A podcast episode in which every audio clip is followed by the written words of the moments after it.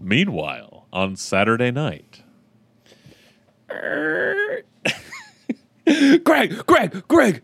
Dude, you'll never fucking believe it, man. We're fucking winning, dude. They just Mayor Durkan, she just announced a 30 day 30 day ban on using tear gas for SPD. we did it!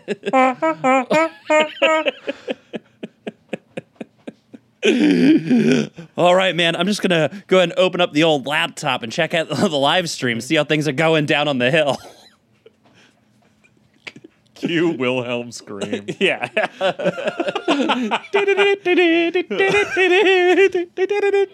see, we do it like that. We don't gotta pay the copyright that we don't have.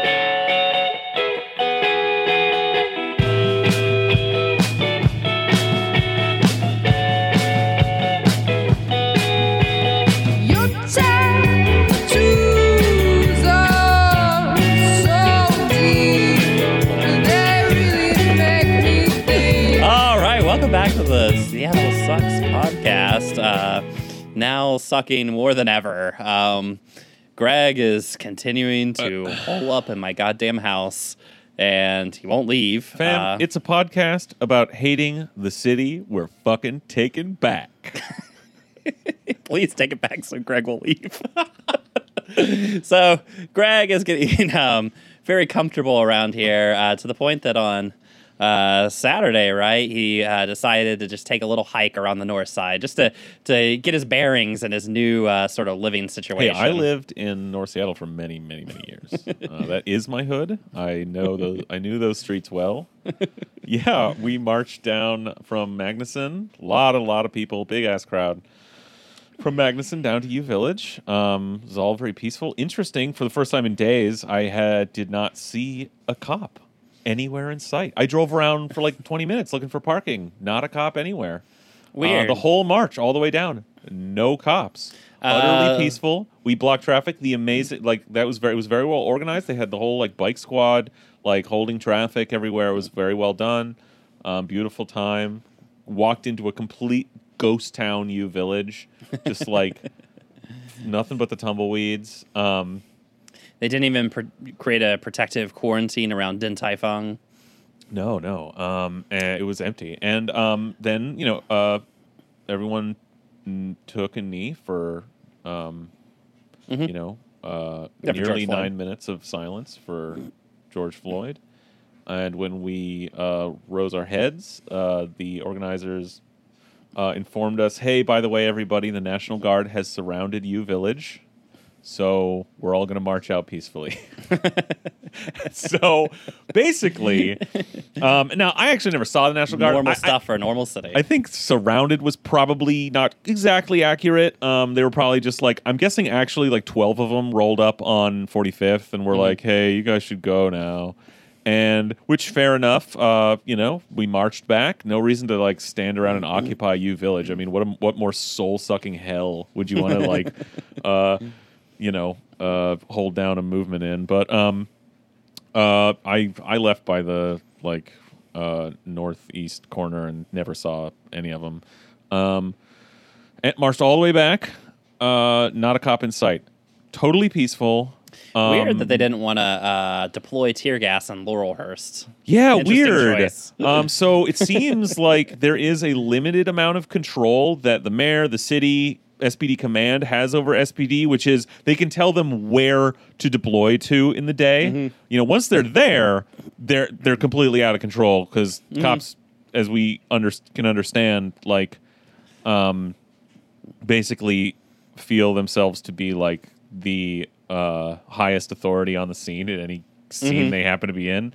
So, but you know what what ha- what happened is you know what you've uh, you've talked about before, um, Brian, in Mhm. previous you know like American uprisings, like in '67, where military units come in and the strategy is just tell the cops guys we've got this area why don't you just go somewhere else and then all that is calm and fine uh Yeah, so- yeah. It's, it's it's one of those things that for those who like study, um, you know, the criminal justice system and policing, uh, everybody's well aware that the police, like the uh, the stance of the police, the actions of the police, are actually what cause riots. The riots are more accurately called police riots. and that uh, yeah, in, in '67 in Detroit as well as in uh, Newark when the military was deployed. Uh, they basically the the reason why the military was successful was they didn't load their weapons, so they didn't shoot anybody, and they just stood on corners with the strict orders not to do anything. Just stand there, look authoritative, and uh, miraculously that calmed everything down. Whereas because the they're pol- not uh, psychopaths. psycho they're not In way, necessarily 100% psychopaths Yeah. and because they have some level of discipline and can follow orders they're actually you know if you want to actually maintain a order in a police state using a military force um boy if that's your goal the cops are not uh the the tool the thing is that's not why the cops exist the cops exist to Yeah. terrorize populations Yeah. in a police state so that that they are very adept Yeah. um So yeah, I mean, it was uh, you know an interesting um, an interesting contrast, we'll say, with what was happening on the hill on that same night, which we can Yeah. get into later.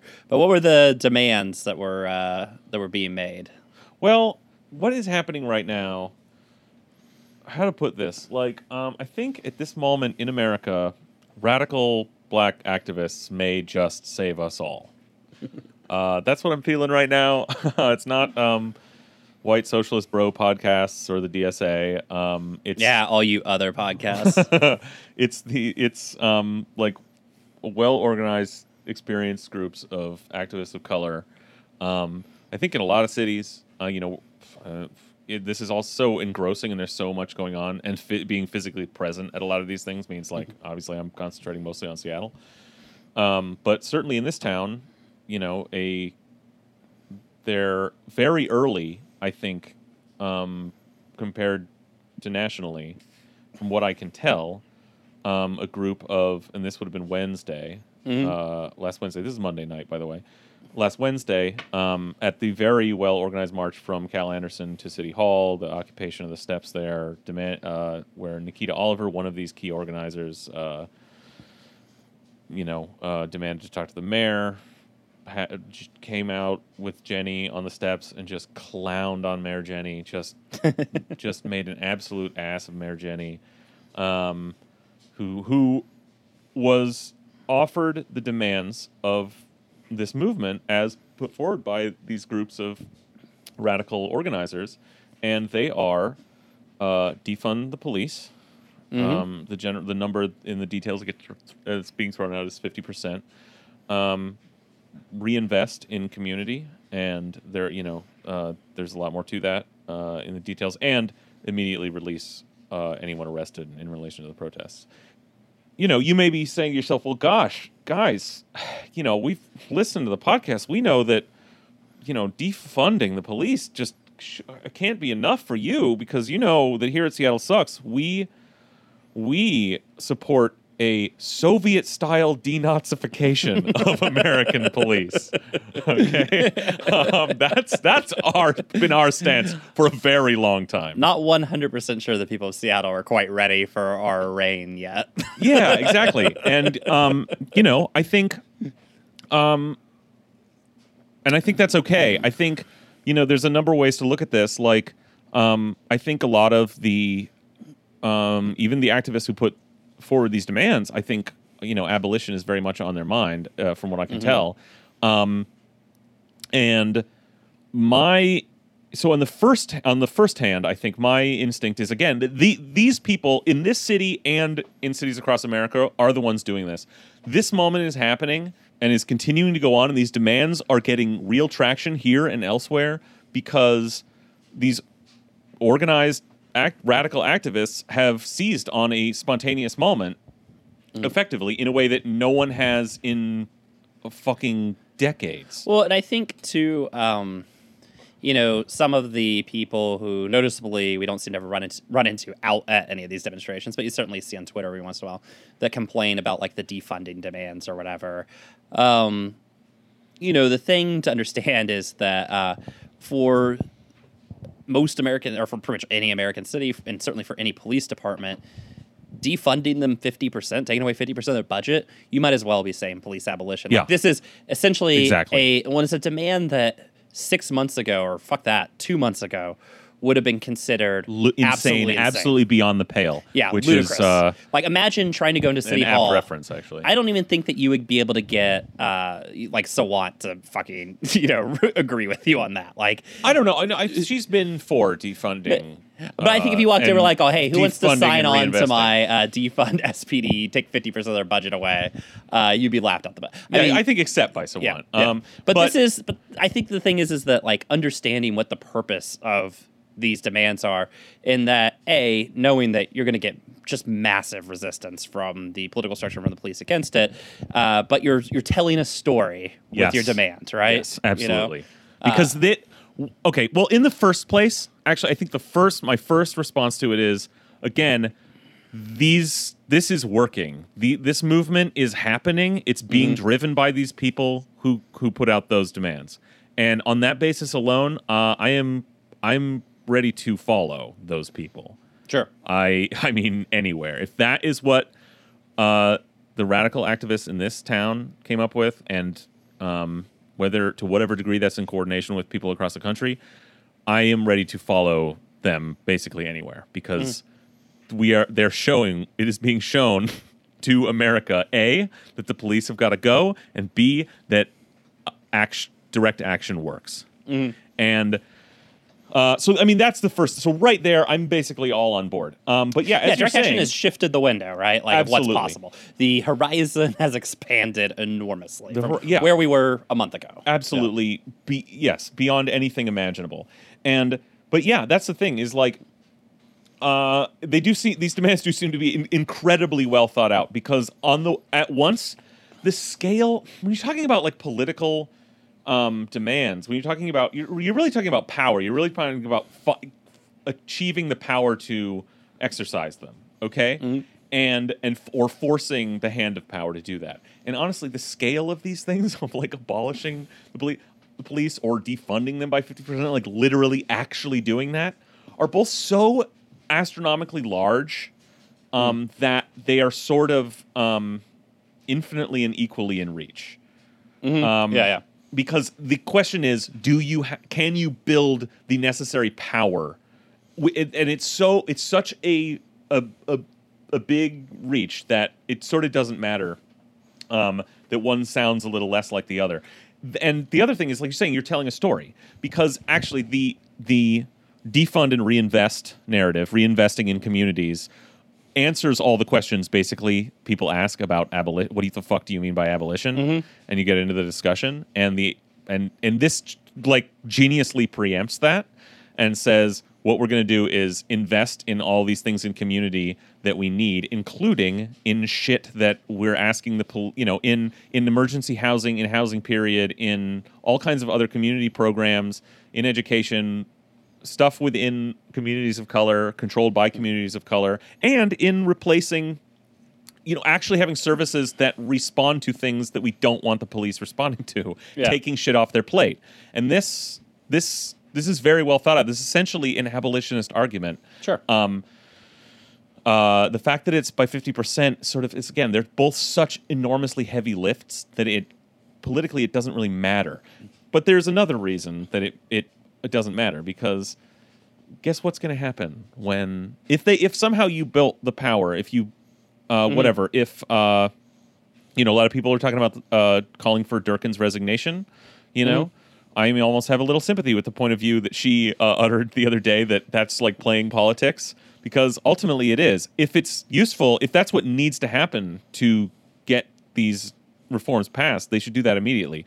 But like in and of itself, the point, like I, I'd love to see Jenny go, but it's like I, it doesn't matter at the end of the day if a power if the incoming power structure is just going to uphold the status quo. It's important if it is a move toward actually passing some of this, you know, incredibly needed, you know, uh, meeting these huge demands. when I think uh, the thing right has shown in a lot of ways uh, what we've seen is that in making a huge demand you're going to encounter resistance Yes. right from the state and in that resistance you're going to teach people who are fighting for your demand right that they have to go further Yes. and that's the thing right that's why uh, you don't just whine and say it's not the uh, utopian movement I've built in my brain, therefore I'm not going to participate. Yes. Uh, you actually go in and do it because, you know, um, you know, as much as uh, all of us sitting at home are super geniuses who know everything, uh, we must assume that maybe there's some other people who aren't super geniuses like us, and uh, you know, in the process of struggle, we might learn some things, and in secret, we'll learn things too. Yeah, and listen, you know, um, this is not the like. I mean, anyone out there in America. I mean, this was not us, but like anyone out there in America who was, uh, the you know, your proverbial like um, uh, class reductionist, Sure. leftist or whatever, really looks like an asshole right now. Um, they Yeah, already yeah. did, really, but like, I mean, you got to be embarrassed, right? Because what this is showing is like my God, what a perfect political window! What a perfect storm! This a demand on the state to stop murdering black people. That uh, resistance to which, or the advocacy for, is going to be asked by the state to be quelled by exactly the forces that are meeting out that violence, who don't like to be uh, talked back to. And this is it's this perfect reinforcing cycle where we've seen you say cops don't do that, they get pissed off, and they they prove to the entire country over and over again that they need to be crushed. And it's waking people up. My God, like uh, Yeah. you wouldn't think it would ever touch. Well, and the thing is, is that you know, in Minneapolis, right, uh, when people first took to the streets, I mean, it was anger over a lot of, you know, over years and years and decades and you know, centuries of abuse from the police and people in the city, right. But you know, people in the street were saying, you know, how come they haven't arrested uh, George Floyd's killer, right? How come they haven't arrested the cops that stood by and helped him kill him, right? And then the police arrested him, and you know what happened? People didn't leave the fucking streets, did they? Right? No. Then they made more demands, right? Because it turns out once you give people political power, I mean, the problem with the working class in America is it has no political power, right? It hasn't felt it in a long time. It hasn't felt itself in a long time, right? It doesn't know how to exercise Yeah. any power. Yeah. And all of a sudden it gets in the street and it starts to flex it a little bit and a demand gets met. It's not like they're just going to go home. It's not like we only have one complaint, you know? Like people, you know, they might have been holding, you know, signs or, you know, telling reporters or whatever, you know, how come they haven't arrested these officers? But I get, but they had more complaints than that, right? Which is Yeah. why the Minnesota, you know, sort of liberal establishment started to panic when they decided, okay, we're going to arrest this officer, and then nothing changed, right? And now they're talking about completely disbanding the police force, right? So, you know, this idea that, uh, oh, you know, the demand that you start with has to be the perfect demand is crazy, right? Yeah. All it has to be is one that exposes the system for what it is, right? And, you know, the 50% defunding demand, like again, for police departments, might as well be fucking abolishing them. And, uh, you know, you're exposing you know the police as this sort of vital circuit of capital that they're going to defend against their population you know to a, a rather uh, embarrassing degree and you know uh, as far as the uh, 21 uh, class first, uh, whatever socialists that exist in America that all are, you know, Michael Tracey essentially, or Michael Tracey adjacent. Uh, yeah, I mean, it must be fucking embarrassing for them because how do you explain this idea that, oh, it's not anti capitalist to oppose the police? It's not anti capitalist to oppose racism in America, a system literally created to uh, grease the wheels of our foundational labor structure in this country? I mean, fucking clown shoes, all of them. Yeah. like fucking jokes. Uh, which is why they're in the dustbin. Which is not. I never want to hear Michael Tracey on this show again. Yeah, why are we talking about these people? They're like uh, they're like a certain former reporter, former reporter, Jesus Christ, former columnist for the fucking Stranger that nobody can remember the name of, who's gone Who? into the What? dustbin of his. I don't know what you're talking Yeah, about. exactly, right? Um, Just totally swept aside by the currents of the moment. Somebody that can Yeah. only exist when there's total stagnation and all we have is dirty water to drink, right? Yeah. And now just who even remembers? Well, look, you know? there's other reasons. Like you said, there there are. It, the other way to look at there are other reasons to start with demands um, that are not your utopian end goal. Okay, because you need in a, what has happened here is the immediate demands were met very quickly with just like a few days of people being in the streets, right? Mm-hmm. And like uh, arresting the cop and then the other cops. Um, that showed people their power, Yeah. right? So it's important. That's huge. Like actually getting timely demands met, showing a, a continual trajectory in the winning direction is important to sustain these this movement. So we have to keep doing. We have to keep make keep getting these wins, small and medium, and hopefully soon large. Yeah. Um, but that to keep the movement going. But because we're dealing with because this again we're dealing with this sort of perfect cycle of you know actually directly confronting the armed uh, thugs of the state.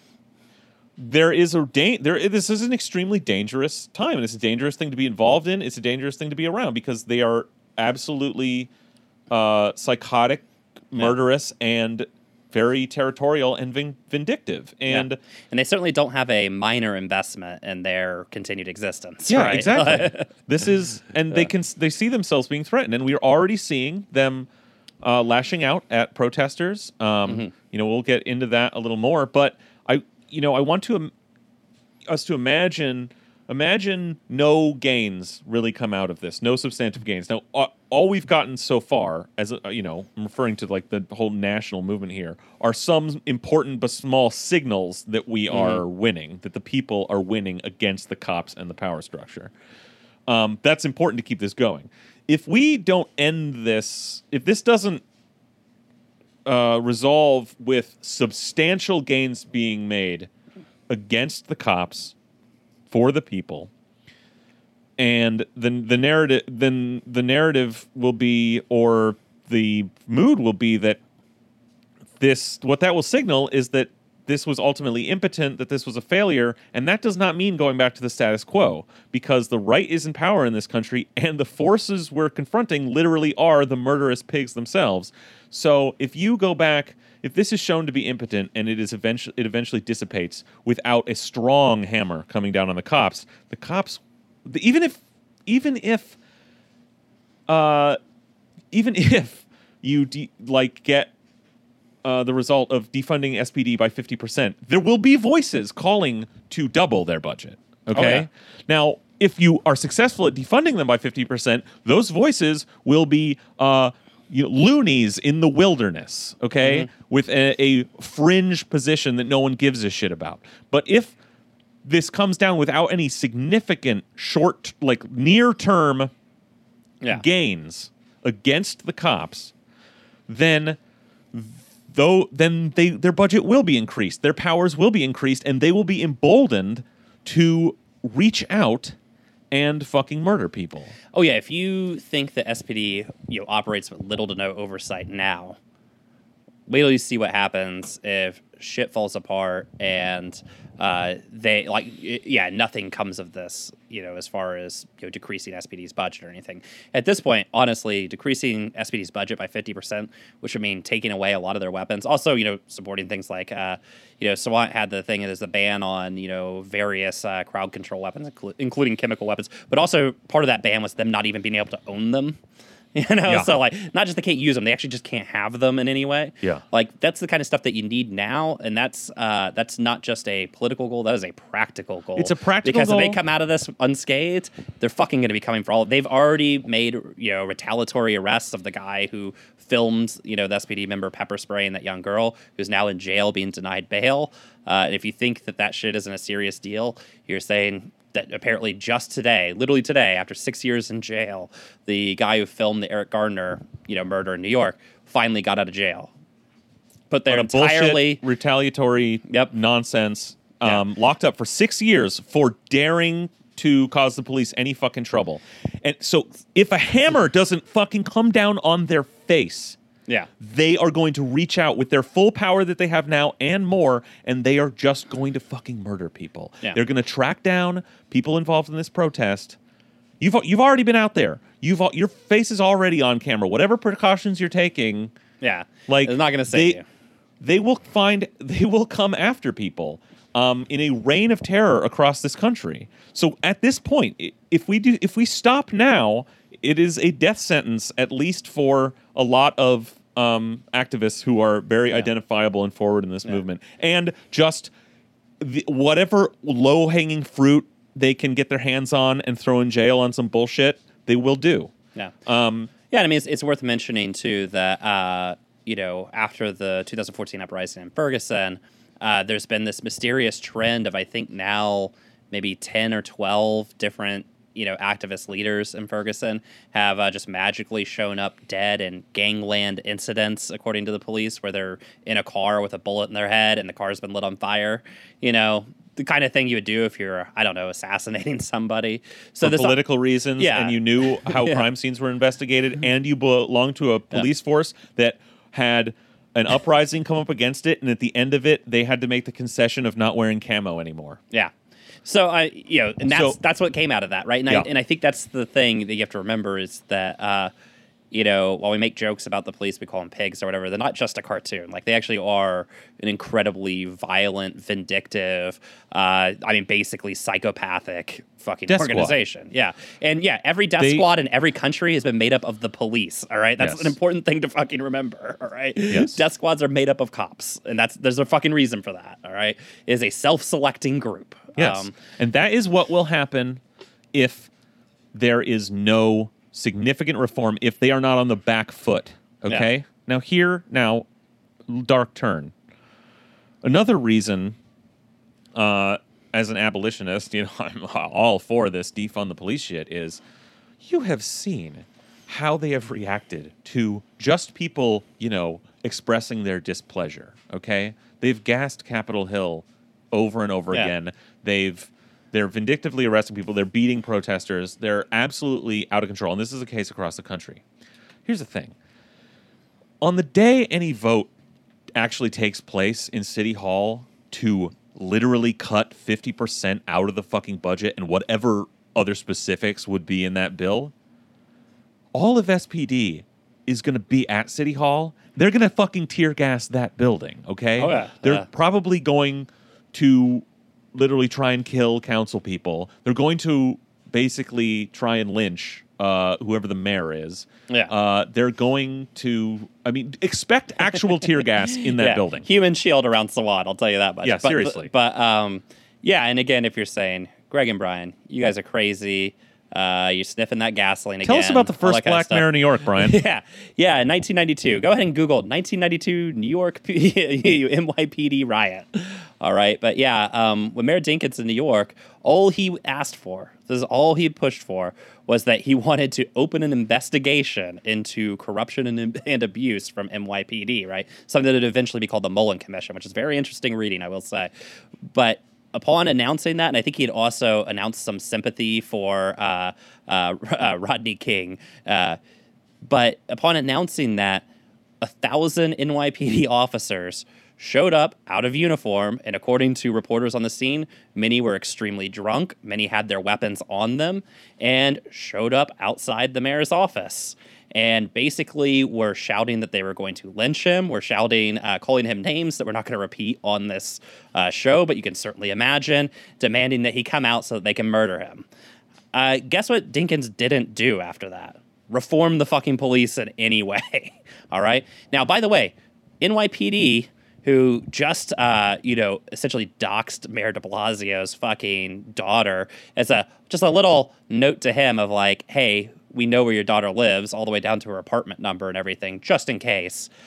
de Blasio got his political start as an aide to Mayor Dinkins. He was fucking there when that shit happened, which is why he's a giant fucking rollover when it comes for the cops because they've already trained his ass, all right?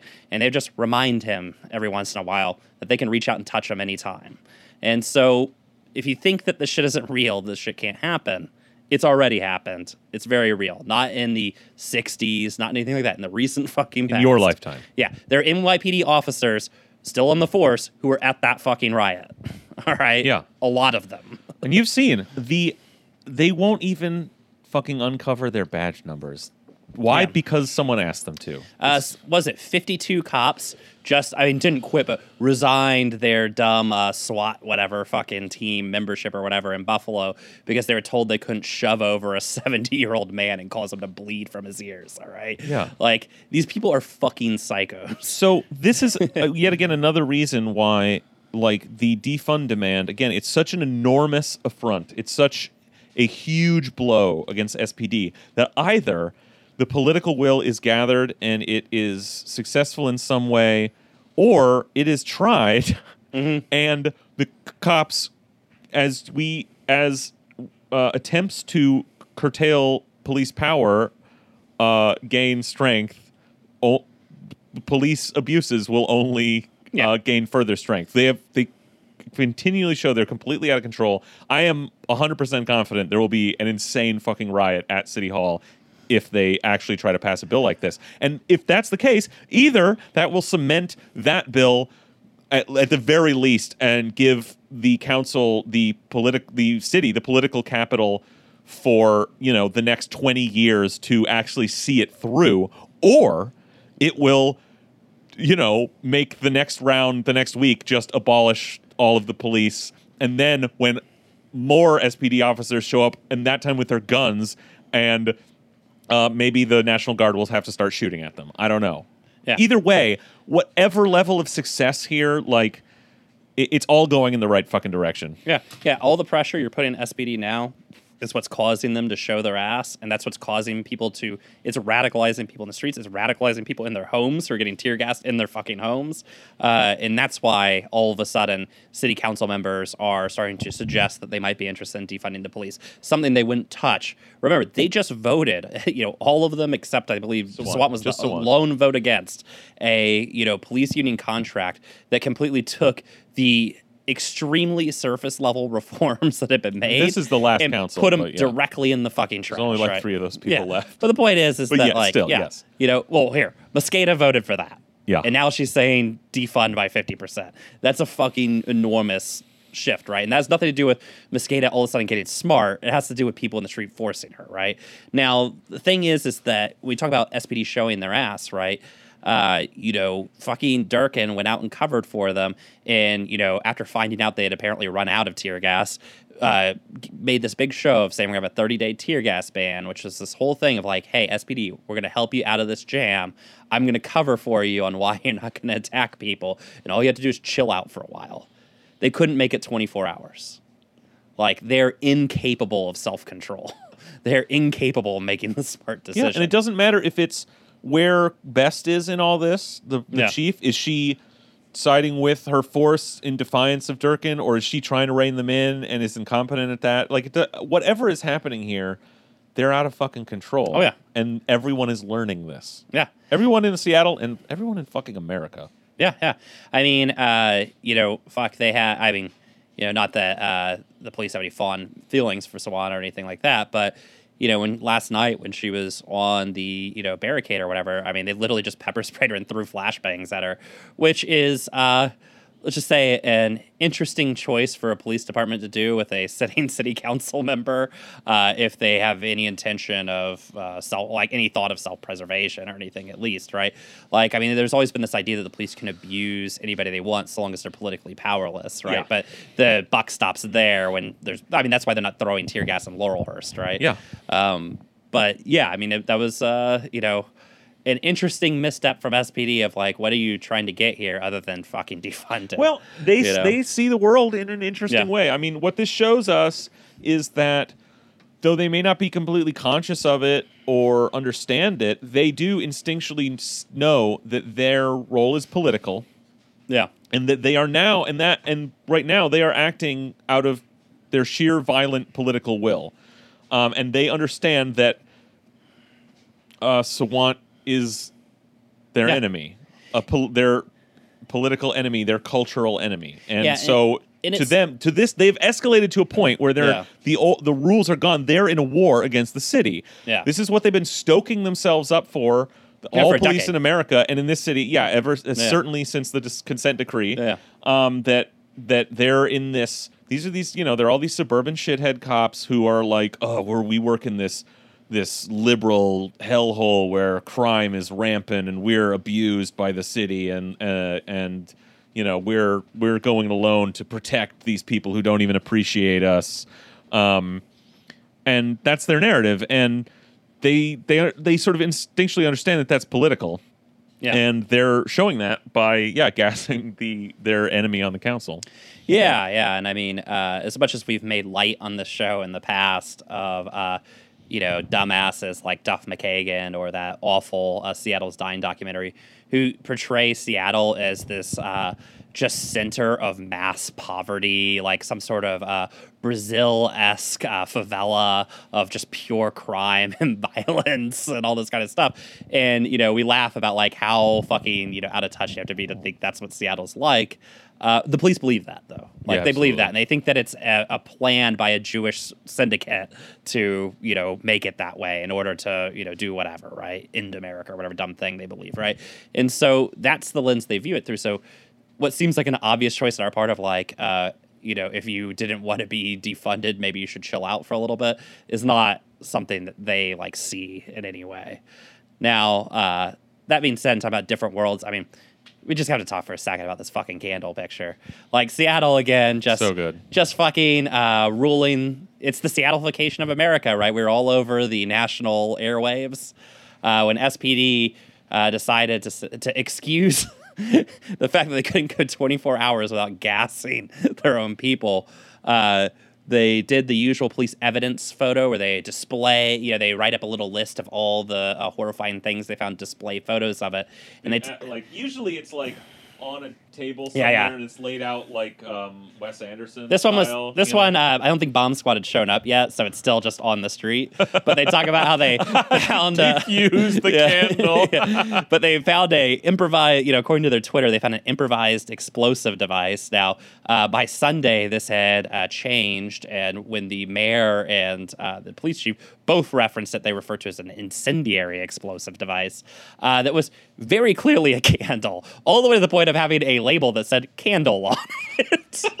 I mean, But this was this But- that photo was played with that Yeah. on NBC Nightly News. Yeah.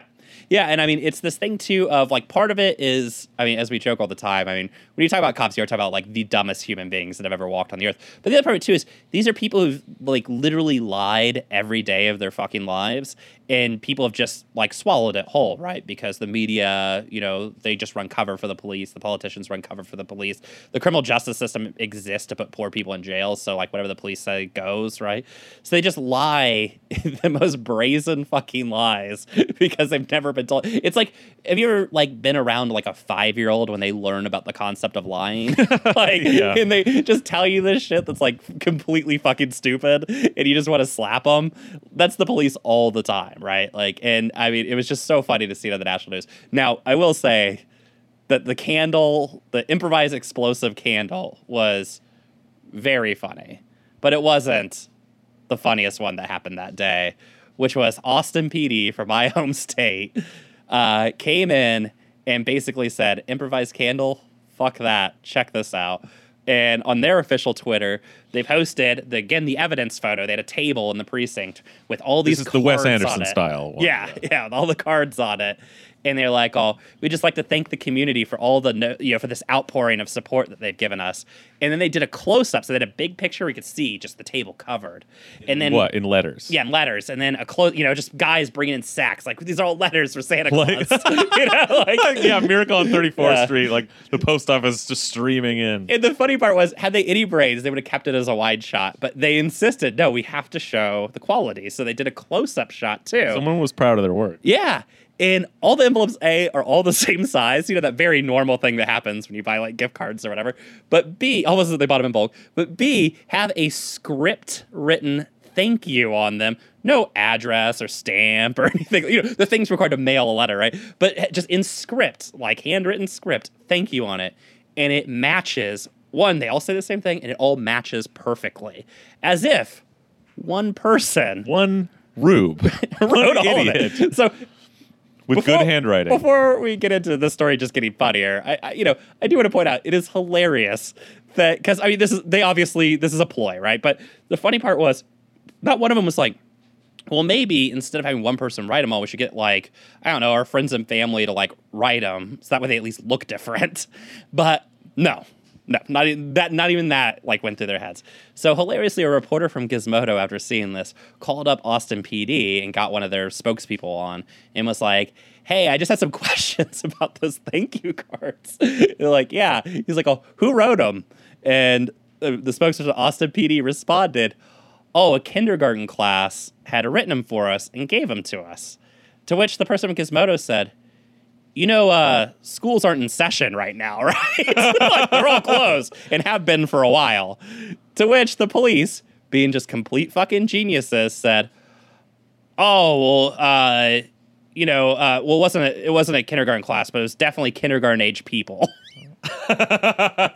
so, you know, kindergartners with very nice script, I must say, much better handwriting than I have. Uh, you know, you just wouldn't know these kindergartners; they're from Canada. Oh my god! You wouldn't have met them. The Canadian I mean, but just, I mean, fucking astonishing. But this is the level of intellect we're dealing with in a lot of cases. yeah, but, uh, to the teeth. yeah.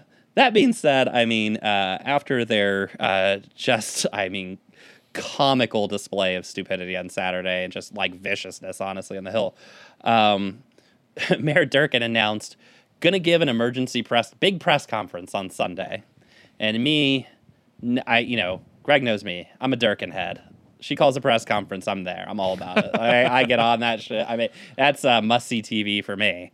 Um, so I sat in and watched it. And I know that most people missed it because why the fuck would you watch a press conference with Mayor Durkan? But I got to say, this was uh, just fascinating fucking viewing. So it began hilariously with Carmen Best, and we wonder what her whole stance is in this whole thing.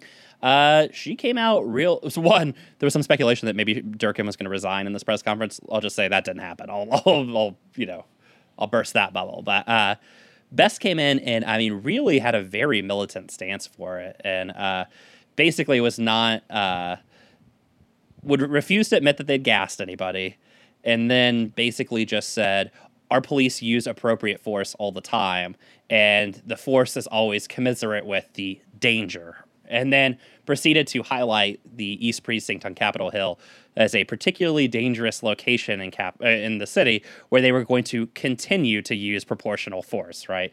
Uh, which was code for we're going to continue to gas people on Capitol Hill, which they then did like an hour after this uh, press conference finished. Apparently, with Carmen Best on the street when they did that, by the way. So Yeah. uh, probably directly ordered by her. Um, so interesting. I mean, that was the um, psychotic, uh, you know, uh, ultra fascist element of it. And then Durkan the clown showed up, my favorite. And uh, her, like, she began by one saying this protest is about George Floyd, which she said over and over again. But what I thought was an interesting change was she finally admitted that SPD kills people too, which was something she's never said up to this point Yeah. at any of these conferences, Huge. right? Any of these pressers, right? So again, this is people on the ground forcing her. To, she doesn't want to say this shit. Now it was interesting. She brought up Charleena Lyles. She brought up uh, Che Taylor. Uh, I believe she also brought up John T. Williams. Interestingly, she uh, did not bring up the guy they killed, uh, Shaun Fuhr or Shaun Fuhr, the guy they killed like three weeks ago. Uh, interesting that that slipped her mind. Um, but she then went on to basically uh, refuse to admit that again that they gassed anybody and gave the same speech. And she had this really interesting kind of inflection where uh, she a talked about how uh, the leaders of the black community she had talked to were uh, telling her that they're actually afraid of the protests and that the protests should go away for the sake of the black community, which I thought was uh, charming. Incredible. But uh, she really pointed out the protests at East Precinct and really, I thought, tried to separate it from everything else that's going on. So one said that the people at the protest at East Precinct weren't from the neighborhood, and then tried to imply that people in the neighborhood, you know, were mad at them or whatever, didn't like them being there.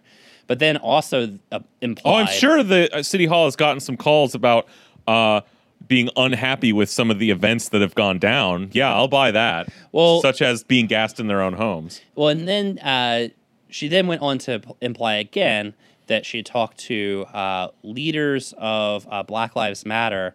And they had also said that not only did they not approve of the protests on Capitol Hill, but that they were frightened by it uh, and weren't and wouldn't go there, and that they thought it was ruining their message or whatever. Does she happen to give any names for these leaders? oh no, no, no!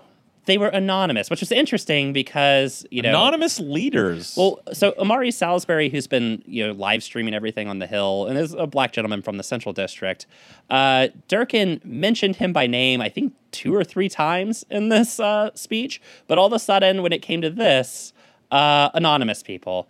And I guess later on, not during the presser, because I don't think she even got to ask the question or even got to ask a question, but Erica Barnett, I guess, got to ask her later on about this, to which point Jenny just literally gave her the, uh, uh, yeah, they, they prefer to be anonymous. And also, you, you wouldn't know them. They go to, they go to a different high school. They're from Canada. They're from Canada. I mean, just astonishing. Fucking astonishing. I mean, just a, a comical, a, just blatant lying right there. I mean, who fucking believes any of this shit? Um, but interesting. Oh my god! How how how dare she? Yeah. How dare she? So the That's funniest. that's got to be one of the most cynical acts of her entire uh, Oh. mayorship. Oh, God, I mean, all of this is despicable, but like Well- standing. up- I mean, I. Wow. When people talk about, uh, you know, when you read like, uh, you know, uh, racecraft or you read uh, like New Jim Crow or whatever, Mhm. right? And you talk about how you know politicians, liberal and conservative alike, use like races and race and racism as like a lever to essentially, you know, pursue, uh, you know, neoliberal ends or you know pro-capitalist ends. I mean, Durkan has been doing this, you know, in in droves during this whole thing. I mean, from the very beginning, her just completely nonsensical. Uh, all the protesters are rich white people, are rich white men, right? Yeah. At the very beginning, uh, something that's like, you know, we can see video of these events, right? Yeah. Like uh, to this, I mean, like just the most cynical sort of. Uh, uh, like you know, race play, essentially a race baiting that I've ever fucking seen. I mean, just astonishing. Now, the funniest part of the press conference though really was the question and answer portion and I, I gotta say the the absolute funniest thing was right when they went into question and answers people wanted to ask carmen best you know chief questions. Now after best gave her little spiel she stepped just off of camera right? Jenny durkan when they wanted to ask her questions basically said uh and keep in mind this is all over zoom right? So like nobody's in the room with them. So Durkan says, "Oh, uh, you know, Chief Best has actually left the building and is in a very important meeting right now. So you know, she's not here to answer any questions, right?" So the reporters just you know gullibly believe it, like they believe everything you know, the mayor tells them, and they ask a series of questions. And one of them finally gets the mourning badge question, right? This absolute bullshit story that people in the press are continuing to just buy from the, that there's something called a mourning badge, and that's why officers were covering up their fucking Yeah. numbers. Uh, just before Just you even go into the story, like the whole the question was asked, why are they cover? You know, or very early on, fucking sun last Sunday, I think. You know, Oh, yeah, and they it was why the fuck are they covering their badge numbers? And she gave this bullshit. Oh, I think um that it's a traditional mourning badge, and it's like this is a total deflection that has nothing to do with it. No one gives a shit what they are using to cover their Yeah. badge numbers. But the press just went with it and like, okay, I guess we'll let you get back to that. Now tell us Yeah. more about the mourning badges. What the what reporters should have been saying was stop talking about mourning badges. We're asking, for example, what is the policy on officers covering Yeah. their fucking badge number? Is that not against the rules? Go on, Yeah. please. Anything. But Yeah. letting getting keep continually drawn into this mourning badge bullshit, Yeah, yeah. which horseshit. uh, you know, So, and also, it drives me crazy because she's done this in this has come up in every press conference, and that not one reporter has hasn't just pulled their hair out and just yelled at her and called her a liar. Like, if this was a press conference where they were physically there, a reporter should have pulled their shoe off and thrown it at her. Yeah. Like, she's lying to your face. It couldn't be more fucking obvious. Everybody knows it's a lie. Stop treating it like it's not an obvious lie.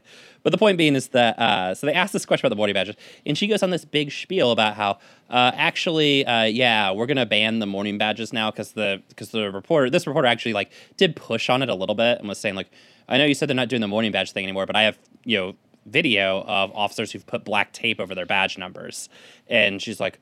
Uh, well, we're gonna have to look into that. Um, but that's a mourning badge, maybe, and uh, we banned those, Again, so I don't know. We'll look into it. nothing to But- do with mourning badges. But the funniest part about this entire thing was after she just goes to this absolute drivel non-response because she mistakenly said we've banned them, or because she said we've banned them. Carmen Best comes where she's been standing just slightly out of frame, right? Comes back up to the podium. Jenny immediately backs away from the podium, and Best takes the mic and basically just says, uh, "Yeah, actually, SPD, we've not banned mourning badges, and we're not going to." And then walks right back, just slightly off frame again. just enough to uh, we know Yeah. she's out of frame. Yeah, she's out of frame. But when she was So- had left the building, it was in a meeting. And so Jenny in another building. Yeah, Jenny comes up to the mic. It fucking, I'm, I'm, it was David Kroman fucking was next, and he basically was like, "Yeah, I'd like to ask Carmen Best a question," and then Jenny goes. Uh, she's not in the building right now. It's like we just saw her. We literally just saw her. What are you talking about? Amazing. Get out of your fucking. So I mean, this is the level of like discourse we get from the police and from you know the police's like political front, which is Jenny Durkan. Well, look, which tells is you just Jenny Dur- lying to your face. I mean, just unfucking absolute lying in the face of look jenny is cop to her core she Yeah. believes in the police she wants to help the police but One of the richest they, people in Seattle, so she needs the police. they are all she, they also including carmen best completely out of her control she's essentially Yeah, yeah. clearly being held hostage Oh, yeah. by the cops i said on wednesday i was like when we were all in front of city hall and we had jenny out there surrounded by uh protesters with on a protester mic and the cops like several rows behind her i said man maybe we should offer her shelter. Let her disappear into the crowd and we'll set her up to run you know city hall from some undisclosed undisclosed location you know? Because like like uh, every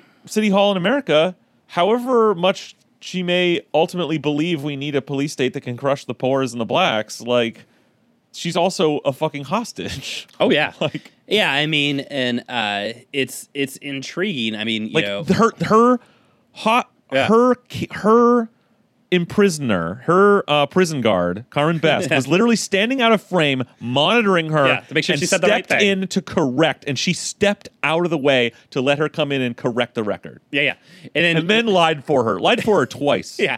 I mean, I mean lied, just- lying for her all day but. Yeah, but I but I like for the most comically stupid, childish way, which is the funny part of. it. I mean, like these people don't respect you, listeners. No. These people don't respect you. They think you're very stupid, like that you would not put that together.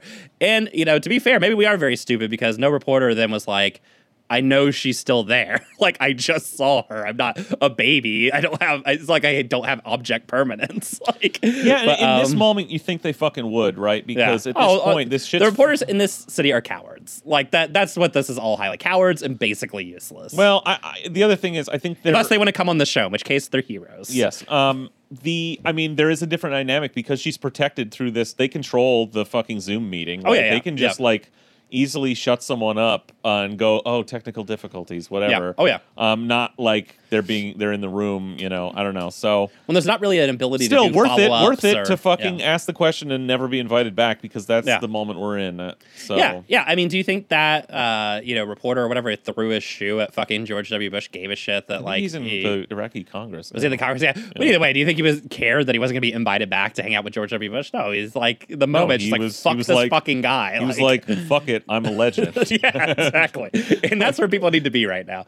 But anyways, so that guy rules. I know so fucking good. Oh, Somebody like asked him one time. He said the only thing he was mad about was it didn't connect, which is the funniest thing on the planet. Um, so yeah, so you know, just kind of closing out this just I mean absurd meeting. Uh, you know, a reporter again, like to their credit, like asked a more probing question about the gassing, and when Jenny denied that she that the police had gassed people, she's like. Well, that's weird because we have photos of protesters holding, you know, gas grenades of, you know, this this gas, right? To which Jenny just responded, Oh well, the um, you know the uh, the organizers, the march organizers and stuff. Uh, they told me that they only wanted to ban tear gas, and that's pepper gas. So there you go. Oh, the organizers. The organizers. Oh. they they asked The- for the, the correct- tear gas ban, and they were they and as she phrased it, they were only concerned about tear gas. Other gas is okay. So if uh if they just want to like uh, go in that old World War One stockpile and launch mustard gas in Yeah. the middle of fucking Yes. Capitol Hill, Some blis- I guess that's Yes, okay. blistering agents are a okay. all right, some chlorine gas.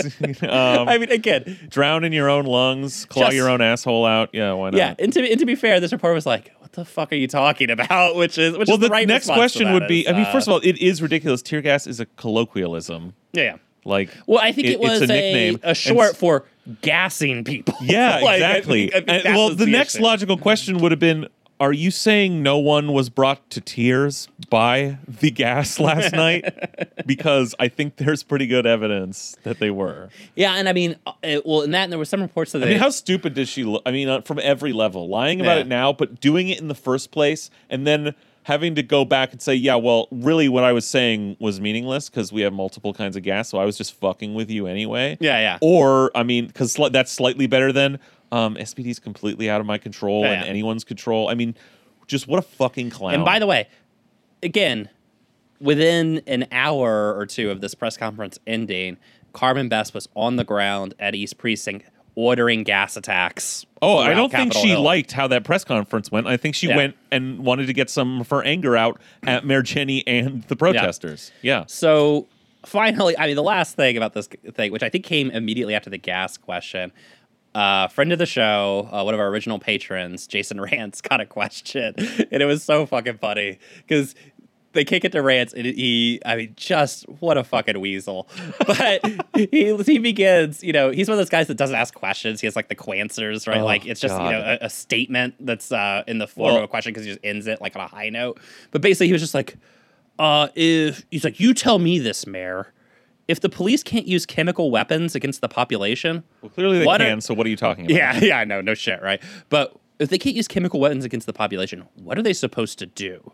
Which he then followed with a uh, complaint that I don't even think ever had a question to it, where he just was mad that protesters were using swears uh, around the police. So, uh, protesters out there, uh, Jason's very mad that What you guys are using swears. loser. Now, and to highlight what a fucking loser he is, uh, Durkan I think was literally just like, uh, okay, and just went to the next question. Like even even even, the, our, even our idiot mayor was like, who the fuck is this guy? And just moved on, which was so fucking funny. Oh my god, So, that rules. Guys, I'm just saying, watch these press conferences. They are getting just increasingly uh, like Data ass. yeah, essentially. I mean, you know, you couldn't write like a parody as good. I mean, that whole thing with Carmen Best coming Dude, from that is frame straight, like it's a Danny Armando McBride Ian- thing. It's no, it's an thing. Armando Iannucci thing. Yeah, yeah, yeah. Dude, like, like, just just Oh. astonishing. Like oh my god. fucking unbelievable. Um, that I love. And again, I mean, it shows how stupid SPD is too, because like the mayor's trying to do something for you here, right? The mayor's trying to Oh, I mean that's for the you story and just all blowing around. it up. Look, I mean that's the so story of our funny. entire fucking country's death spiral here. All these systems have been, all these this systems of neoliberalism have been so honed and so perfected through generations that none of those components have any other scripts, have any other skills, know how to do anything else, and are completely inflexible. This is, you know, the Democratic Party. Yeah. Uh, all they, all Nancy Pelosi, Chuck Schumer, Joe Biden know how to do is say no, you can't have anything because that's been the script, and that that's what they were picked to do, trained to do, what they self-selected for. That's all they know. Mm-hmm. Total inflexibility. That's Jenny. She's a fucking cop, and that's SPD. They're like, we crack heads. You're saying we can't crack heads? Fuck you. Yeah, we crack Come- heads. Yeah, we crack heads. Like, Yeah, oh, I mean, fucking incredible. unbelievable. So yeah, so so the point is, even when they have an opportunity to maybe do something a little fucking smarter and be uh, a little flexible in a way that might actually benefit their fucking power, uh, yeah, no, they're incapable of that. Yeah. Uh, so basically, I think it must have happened. So let's talk a little bit about what happened at East Precinct last night on Sunday night. Well, yesterday, uh, I mean, a lot went down yesterday. I did the Othello March. Uh, Yeah. Mm-hmm. Got to hear Nikkita speak at the Safeway parking lot. Um, that was good. Also very peaceful. Not a fucking cop in sight. Um, yeah, it turns out they're all in one location Yeah. these days. Weird, Uh, Greg. Um, all the police are in one location in the city. They seem to be nowhere else. Uh, and there's no problems anywhere except the one location the police are at. huh? Interesting. What a what a weird coincidence. Yeah, I've, I've Maybe we could create a vision of the future based off of this weird fact that we're finding. yeah, seriously.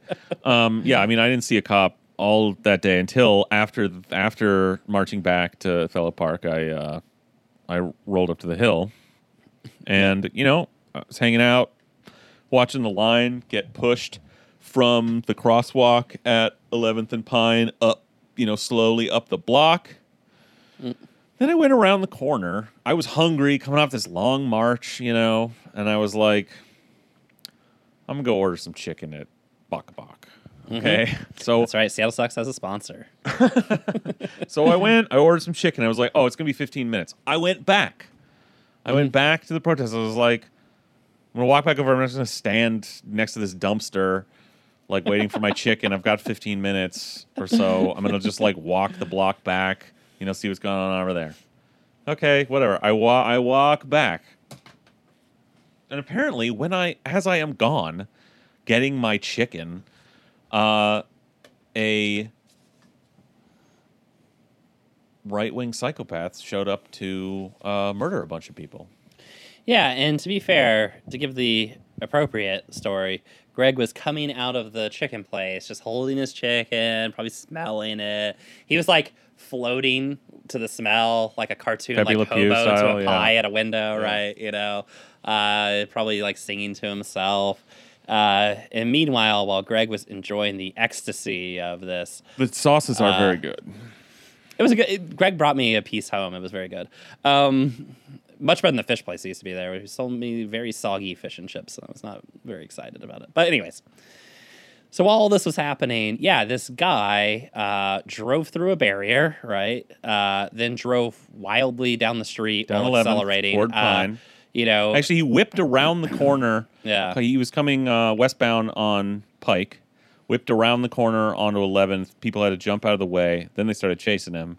yeah, And then he sort of swerves his way down 11th. This is all you can see in all the videos. Probably you already have. Yeah, and he's heading, yeah, to the sort of main body where the crowd was when the police had barricaded everybody onto that, you know, intersection there.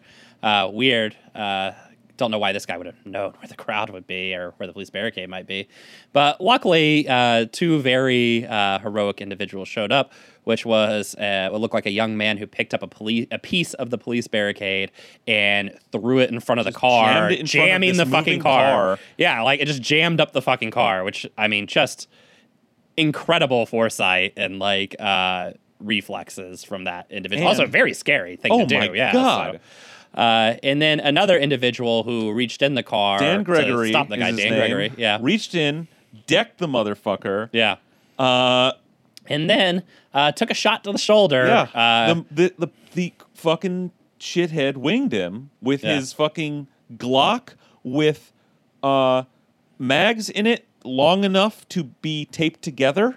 yeah. So yeah. Sticking out of the bottom of his Glock, another taped back uh, upside down to it. So you know, figure that's like um, you know, thirty rounds right there. Oh yeah, yeah, yeah. I think he had two 16 round mags. Yeah, yeah. and yeah, and they were taped together for quick reloading. You know, like if you had to shoot a mass of people, you know, Yeah. like uh, Yeah, some just sort sitting of there on your some dri- sort of mass shooting. seat. Yeah, you know, To or to Uh, defend yourself after you plowed through a Yeah. crowd, Yeah. uh, and ev- finally to end your own Yeah. life. And to be fair, uh, this is not like speculation that he was probably trying to plow into the crowd. This has actually happened in multiple events now, where right wing fucking psychopath friends of the cops. Some of them cops. ha- and some of them actual cops. cops, yeah. You know, cops themselves have been doing it, but also uh, you know freaks on the side. Uh, it- one is you know, killed somebody in uh, Oakland, I believe, right? And but yeah, I mean this is is happening all over the country.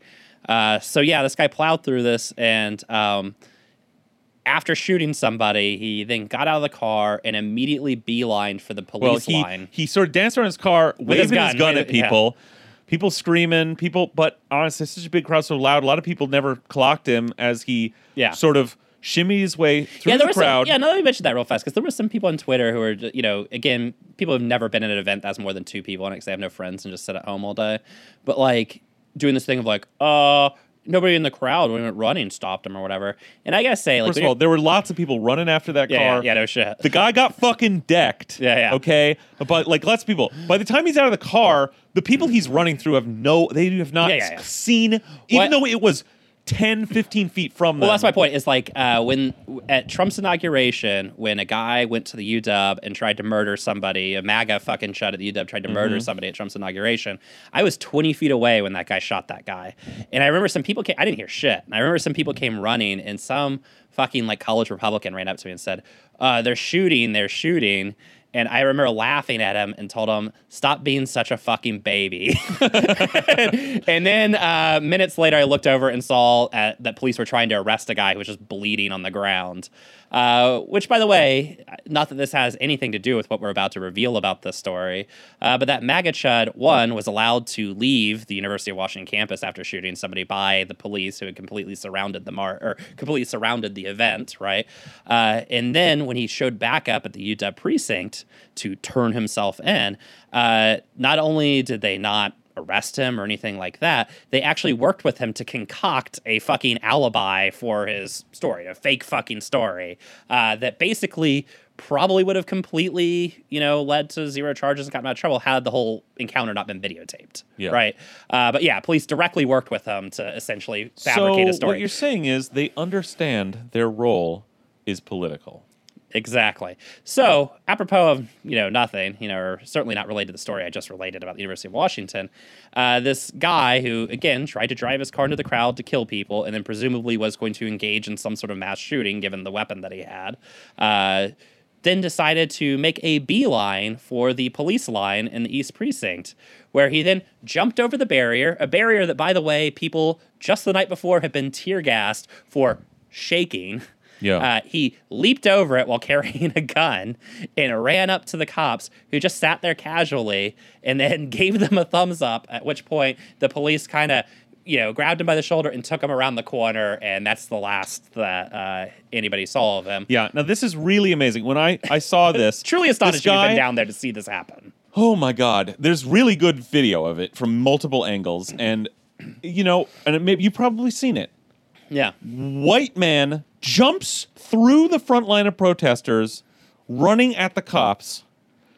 He's already if you you'd think if this was anybody, they'd be fucking wailing on him. Mm-hmm. Oh, yeah. You'd think if this was a black man, thank God, probably none of those cops actually have their guns on them Yeah. or they'd be shooting him. You'd think, as he was saying, I had to shoot a guy, they might get real spooked and start looking at the giant, Yeah. like bulge in his, uh, the uh, his uh, hoodie the- pocket. The, literally set up for mass shooting gun that he brought with him. Yeah. That might uh, be concerned about. Yeah. that that he's got in his hoodie pocket there. He's like, I, I had to shoot a guy. Um, now what I saw in that video, and I still think this is the case, um, what they saw instantly, instinctually, and this is how this is why people die because when they see a black man they perceive as a threat, Yeah. they shoot them. When they see instantly, they they clock that their duty is to enforce a uh, racialized economic uh, political system that you know, and it's to kill black people. They have decided to perceive as a threat. If they see a protester of anything, but certainly of them protesting them, uh, someone they clock is that coming at them, they're gonna uh, on a hair trigger, a fucking umbrella waved in their face. They're gonna mace and beat you. yeah. But this guy m- manages to pop through those protesters, fucking bum rushing them, basically, Yeah. j- muttering some fucking gibberish. But he is inst from the even from from the from the uh, Yeah, from the video taken yeah. like four stories up from the top of the Stranger's building. You can clock him as he gets out of the car as A chud. white dickhead, chud, Yeah, yeah. fucking dickhead, chud, white supremacist looking asshole, and he just has the he's got the walk, he's got the look, he's got the way he wears his ball cap. That is how they clocked him coming out of that that crowd, and so even when he said I had to shoot a guy, and was probably saying I've got a gun Yeah. uh, they were like kind of they kind of like look at each other like what uh what do we do here? Do we need to oh you've got a gun? They kind of like uh then they kind of start crying and they're like oh okay. Oh shit you have a gun. Oh oh fuck. All right put your arms behind your back. And, and then then they all they Yeah. don't all jump on him to beat the shit out of him like they would say Anyone else. any black person with a gun. And Oh, i think any protester with Oh, a yeah. gun. Uh, they all close ranks to shield him from, From the the, protesters and spirit him away into the East Precinct, where we know he wasn't even booked for like several hours. So I assume Yeah. he was hanging out in the break room having beers. Uh, and interestingly, I mean, uh, he was given, you know, $150,000 bail, which was, you know, below what the uh, DA asked for, or whatever, during arraignment. Uh, the guy, by the way, who videotaped the police uh, pepper spraying a girl and then wound up in jail because of it, he's not been offered any bail. Interesting. Incredible. Bail denied. So, point being, uh, all this was all very fishy immediately. So, immediately people were like, he's a cop, right? Well, okay, now hold on. I was like, what I said was, and I said this on Twitter. I was like, I, I bet this guy's a cop, but not SPD. He's probably like a suburban. Bellevue cop. He's like a Bellevue or like an Auburn cop. Because I want, I was like, they did not recognize him. What was happening here was not that they recognized him. I still think that's true. I don't think they Yeah. recognized him personally. I think they clocked him as Sure, sure. White Chud. Um, so I was like, he's probably a cop, but not SPD. He's a suburban cop who came in to like uh, rescue them or something. Yeah. You know. So, But you know, Brian, Brian, god damn it, you just you just know these people too well. He Yeah. said I put my money on cop. cop or cop adjacent. Yeah. And that is on the record and god damn it. So, uh, color me surprised to find out that maybe they did recognize him. I don't think they did. I don't think they did either. But his brother works at the goddamn East Precinct as a cop at the East Precinct, right? So again, I Brother mean, of cop. God yeah. And so, I mean, one of the things that we're seeing, right, and this is just a very stark example of something that happens all the time, is we're seeing the nature of police violence is being inherently political, right? Yeah. It is, it's not just racist, but it's racist in political ways, right? Like, we can map shootings. So when you map shootings based off of the, you know, median income of the area, what you find is all police shootings happen in one location, which is in low income areas, right? Yeah. um, that if you are black and live in a wealthy neighborhood, the police will not enter your house and murder you, but they will if you live in a poor neighborhood, right? Um, these are the kind of things that we're starting to see here as we break down police shootings, right? That the police understand their political role in society, right? They understand that racism is tied to the sort of income inequality that exists in this country. it instinctually anyway. yeah, they, yeah. they Yeah, they don't understand it. They, look, they, they don't understand it like uh, you're. I was going gonna say they don't understand it intellectually, but Yeah, like they don't understand anything yeah. intellectually. Yeah, yeah, they- they don't- They, know when they're hungry, and they they get who they're supposed to fuck with. yeah, they don't understand it like say uh, Keeanga-Yamahtta Taylor understands it, right? Yeah. But they do understand it, right? They understand it in the way that every American kind of understands it instinctually, right? Yes. Uh, which is why the police know that they can uh, brutalize, uh, you know, just disrespect and you know humiliate and even murder homeless people with impunity, but they would never do that to somebody in Laurelhurst, right? Like, so they understand the sort of hierarchy of humanity that we've created, the lawful hierarchy of humanity that the United States has created, right? And they enforce that. Hierarchy. Yeah, and they enforce it. And they also understand the idea that there's political allies in enforcing this hierarchy. You know, uh, the old joke used to be cops and Klan hand in hand, but, you know, that's obviously bigger than just that, right? So guys like the shooter, uh, the guy who shot up the Emanuel, A- you know, uh, Amy Church, right, who they took out for dinner, you know, after yeah, arresting. to the Burger King drive-through, right? Yeah, yeah. I mean, uh, you know, that kind of shit is it's real. It's very real, you know. This man Uh, shot a guy. yeah, shot a guy and then ran at the police. And he's offered and, and bail. fair, yeah, and in you know, and in the moment you can say, well, the police didn't know he shot a guy, except for the fact that apparently he's was yelling, "I just shot a guy." Uh, Also, but I, I they had to have. I mean, honestly, maybe they hadn't heard that the, on the, the radio. shooting. yeah, it would have like- been hard to know. But the thing is, he was apparently yelling, "I just shot a guy." Yeah, but you, you can hear that on the tape very Yeah. clearly on from one of the angles. The angle from the um uh south side of the street. let's just juxtapose this with something that happened later that night, which is uh, the police again decide, apparently under Carmen Best's orders, to riot through the hill again, right, and attack the crowd. In the midst of attacking the crowd, they see a, a woman standing in the crowd who's apparently like in the video looks to be kneel, uh, kneeling down a little bit, right, and they shoot her directly in the chest with uh, one of the like flashbangs that they fire out of their grenade launchers. They just aim at her. They're 20 feet away, aiming directly at her and shoot her directly in the chest. She immediately falls backwards, right? And medics go to try and grab her. As they're trying to grab her, police fire more flashbangs at the medics to try and keep them away. The medics are able to carry her back to a tent that's been there this entire time. All the medics said the police know where the tent is, they know what the tent is, they've been by it, all that kind of stuff. And they're trying to treat this woman, who, by the way, is fucking dying. Her pulse has completely stopped, and they're trying to revive her, right? Bring her back to life. Police have literally fucking killed her, right? She was fucking dead. Yeah, apparently multiple times they had to bring her back to life, right? The entire time this is happening, police are firing tear gas into the tent, firing flashbangs. Specifically, I mean, again, this is not an accident. They weren't firing into like uh, just randomly into a crowd. They were aiming at the tent that they saw them take that woman into and firing into that tent. All It right. is for those officers that we need Soviet style denazification. exactly. because if you're gonna defund SPD and not have a wave of organized criminality or actual death squads roaming Mm-hmm. the uh, greater Seattle area of ex cops who are protected from the law by the current Seattle PD and other police departments because they're ex cops. The, the way to avoid that is to try and execute those those cops, the Yeah. ones who did that. Yeah. which you know Yeah. probably a good number are guilty of uh, Yeah. stuff like that. Yeah, and apparently, again, under the direct orders of the police chiefs, let's not leave her out. Yeah. So oh well, I mean, is- is command level again. Yeah. in- yeah. Yeah, I was like- command level is doesn't Uh, get through that system. Probably time for people to go research how the Soviet Union dealt with their Nazi war criminals. Yeah. Um. So, anyways, the thing is, is that uh, it was just in one day, in the space of hours, a stark juxtaposition of how two people are treated completely differently. Right. Uh, one guy with a gun's already tried to murder people, already shot someone.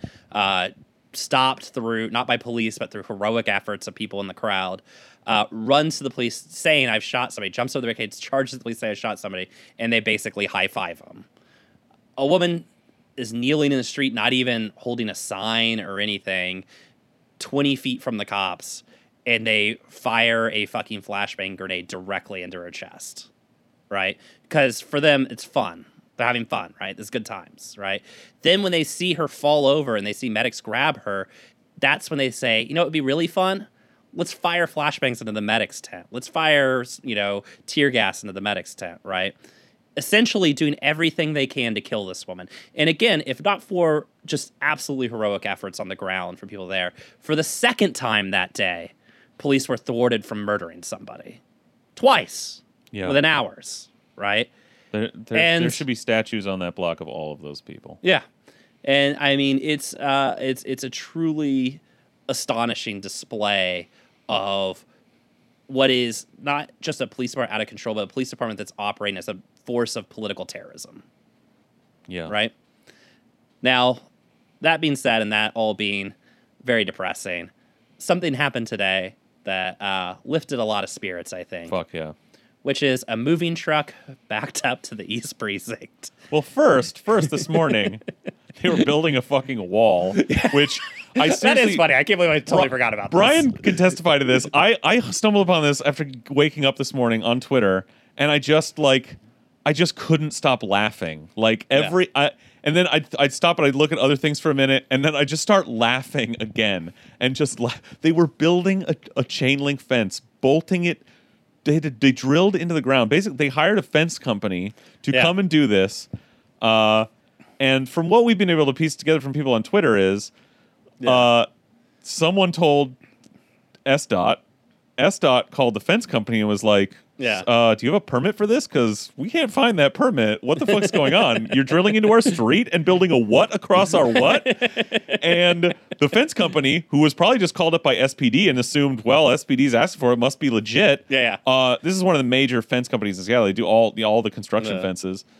Uh, they're the main people they need permits from to do every single thing they do. told them, "What the fuck are you doing?" And that's what we know from people talking to us. I'm guessing then what happened next was the people actually installing it got a call from corporate and where they who, which was like get every single piece of that fence out of that street and get away from there as fast as you can.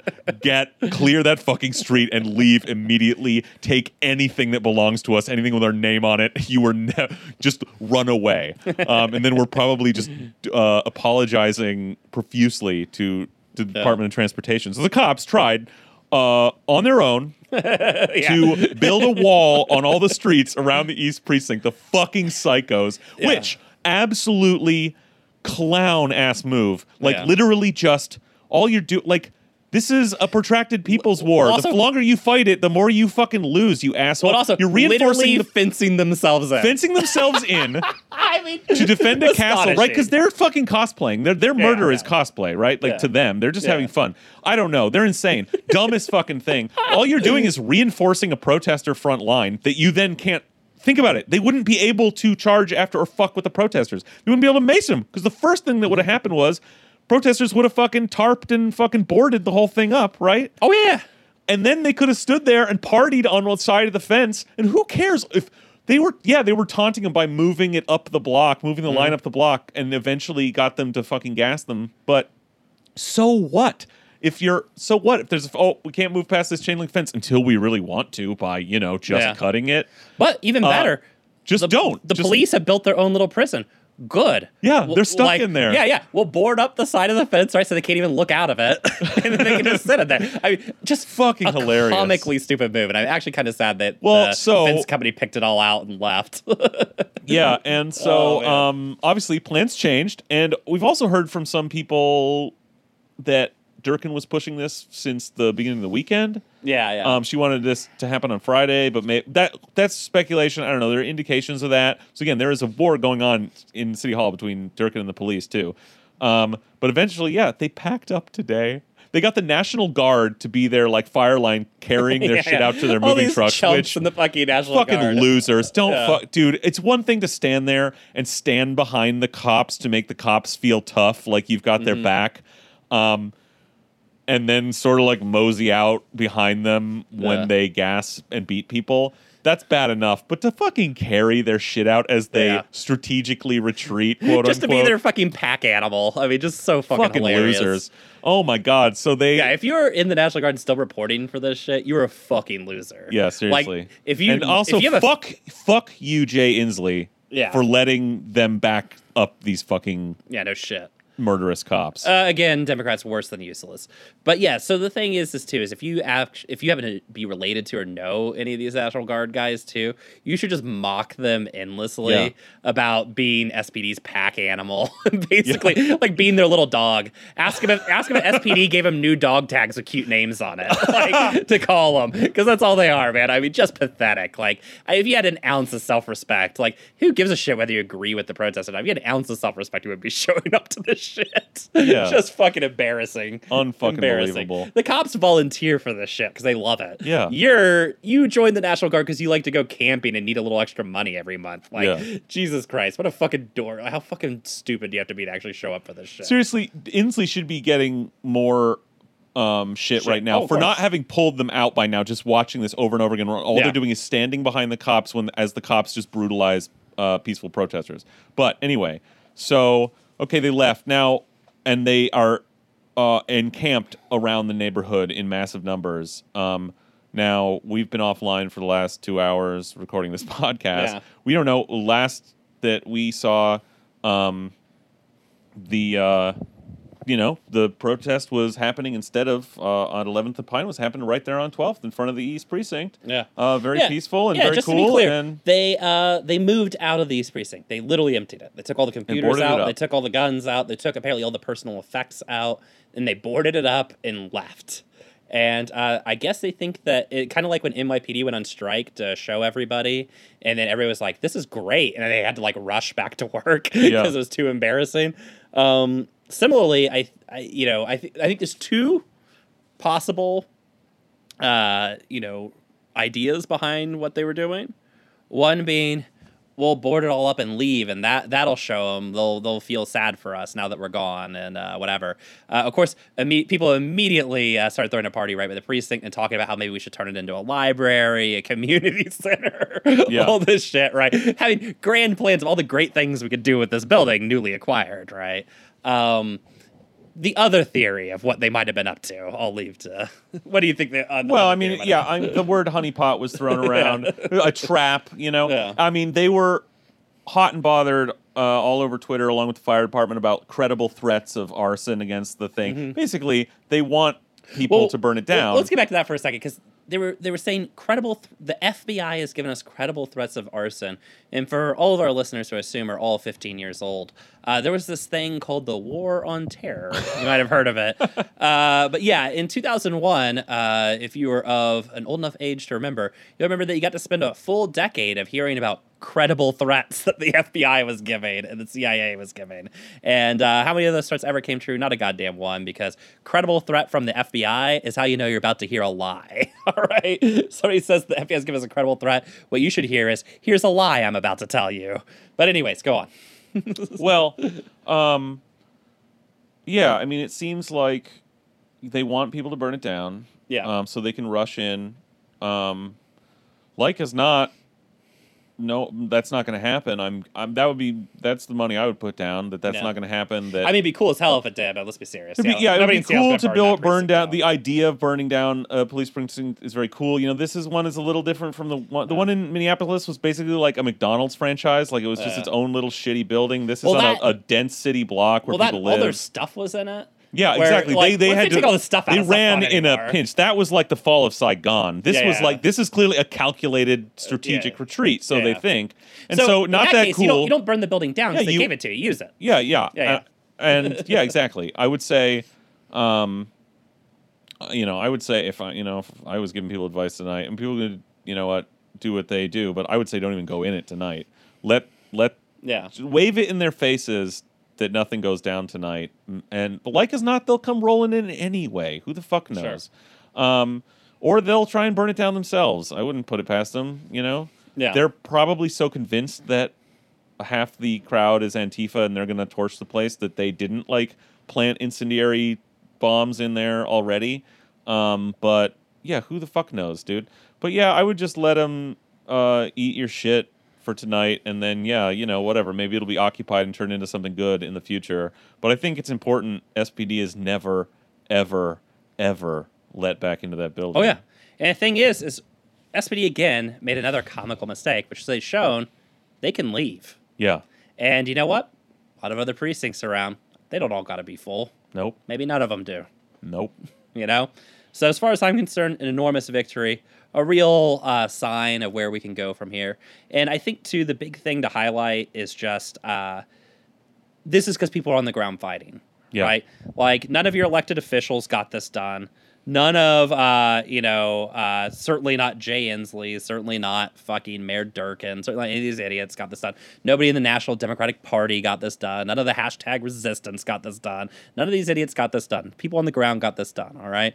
That's the lesson of the day, right? Is, you know, direct action, fighting in the streets, that gets the goods, right? There's a reason why all these Democrats are on Twitter and social media impotently telling you, uh, look, guys, uh, protesting's great, but remember to get out and vote. It's because voting doesn't do shit. This does. All right. They want you out of the streets as fast as possible because you're winning. All right. Yeah. You- I went on so many, uh, you know, Black Lives Matter, you know, marches in 2014, 15, 16, et cetera, right?